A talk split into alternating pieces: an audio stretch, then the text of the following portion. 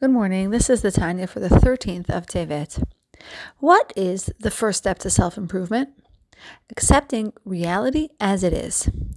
We've learned about the two souls that each person possesses and how they struggle for complete control over the body. We've met the righteous person, the tzaddik, who only follows the desire of his divine soul, which is to fulfill the will of God at all times. Now let's talk about its polar opposite, the wicked person. When I picture a wicked individual in my mind's eye, I see a cruel person or a criminal or a real hooligan. But this picture is incorrect. Today, the Tanya takes us on a tour of the wicked person's soul so that we can truly understand its mechanism. The wicked person is simply a person who sins, who fails. He is someone whose animal soul, at different times, manages to overpower the divine soul and limit its ability to express its desires. In such a state, the divine soul cannot direct the person's behavior because the animal soul is in charge. According to this definition, although it's unpleasant to admit it, we all actually belong in this category. The Alter Rebbe presents the truth as it is, handing us a mirror so that we can see ourselves as we really are, thereby instilling within us some honesty and some humility. In the oncoming chapter, we'll be introduced to the in between guy, the character that we must all strive to become. But before any journey can begin, first you got to open your eyes and acknowledge where you are holding, and only then can you figure out towards which direction to head in. How do you define a sick person? Is it only a, per- a, patient who is bedridden, hospitalized, and suffering from multiple organ failure? Of course not.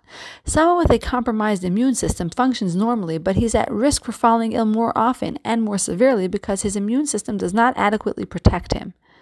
The stronger the immune system, the less likely the chance of a person falling ill.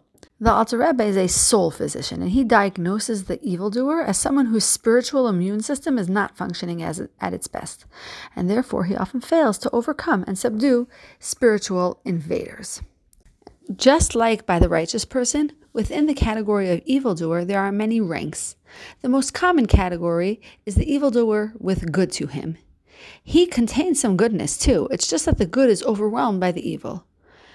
Um, and of course, there are many degrees to this. For some people in this category, rarely does evil overcome the good and conquer the city, which is his body. And even then, when it does, the evil doesn't control the whole person, but only certain aspects of him. For example, if someone uncharacteristically gossips or needlessly clowns around, the evil control his, controls his speech, but not his body at that moment. If someone thinks a forbidden thought, the evil controls only his mind. Other people struggle with sins of greater severity and with greater frequency. Their animal soul maintains stronger control over more parts of their body and for longer periods of time. The common factor among all wicked people that have good to them is that for a significant portion of their lives, they are filled with regret. And that's a good thing because it indicates that the divine soul inside is still alive. It's filled with pain and hurt. Attaining the status of a completely wicked person is almost impossible. Such a person has no conscience or regret at all. He is absolutely evil because only the bad of his soul remains within him and he has evicted his divine soul. And yet, even within such depravity, deep down, there is still some residue of the sacred and pure spark that once glowed within him.